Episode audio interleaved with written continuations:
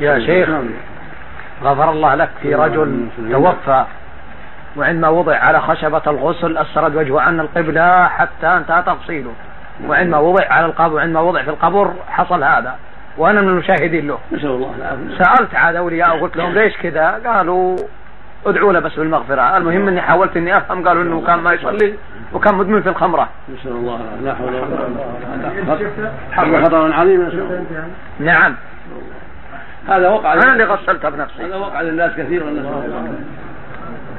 الشيخ يدعى له بالمغفرة اللي ما يصلي لا يغسل ولا يصلي يصلي. ما ما درينا يصلي بعد الدفن. نسأل الله العافية. ما عرفت بهذا إلا بعد نسأل الدفن الله العافية. نسأل الله العافية. لا حول ولا قوة. إلا بالله. كثير من الناس رأوا آيات في القبور. رأوا آيات في القبور. قد يفتح القبر بعد الدفن لحاجة.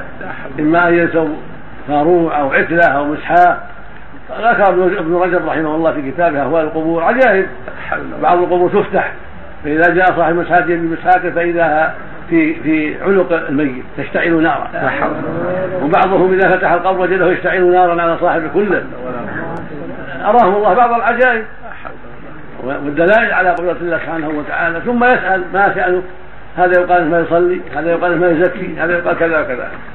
أنا بنفسي من- منذ أربعين سنة تقريبا. منذ أربعين لا منذ خمس وثلاثين سنة تقريبا. قال لي واحد من البادية؟ إنهم ذكروا لي أن عمة لي تصيح بقبرها. قل لي أنا استغربت هذا. رحنا بعد مدة طويلة وجه وقف عند قبر فسمع الصياح في نفس القبر. فذكر فسأل عنها أصحابها وقالوا إنها لا تزكي. لا حول ولا قوة تصيح مدة طويلة ويسمع صياحها في القبر. لا حول ولا قوة وفي الصحيحين ابن عباس رضي الله تعالى عنهما أن النبي قال مررت على قبرين فإذا هما يعذبان. قال وما يعذبان في كبير. ثم قال بلى إنه لكبير. أما أحدهما فكان لا يتنزه من البول. وأما الآخر فكان يمشي بالنمش هذا أخبر النبي صلى الله عليه وسلم. أنهما يعذبان. سبحان الله واحد يعذب إنه ما كان يتنزه من البول ما يستنزه من البول. تلطخ بالنجاسات ولا يبالي. لا حول معنى من تلطخ بالنجاسة ما صحت صلاته نسال الله العافيه والثاني يمشي بالنبي بين الناس بالقيل والقال ألف فلان قالوا في كذا ألف فلان قالوا في كذا فلان قال في كذا. يشب النار بين الناس نسأل الله العافيه ولا قوة إلا بالله العلي العظيم. القبور لها أهوال القبور لها أهوال كثيرة نسأل الله العافية. نعم نسأل الله لكن يا شيخ نعم. من الفتاوى الشيخ الصادرة حتى في كتاب ال- شو اسمه للشيخ العثيمين جزاه الله خير. نعم. الض- الض- ضياء اللامع. قال الضوء اللامع. في اللمع. نعم.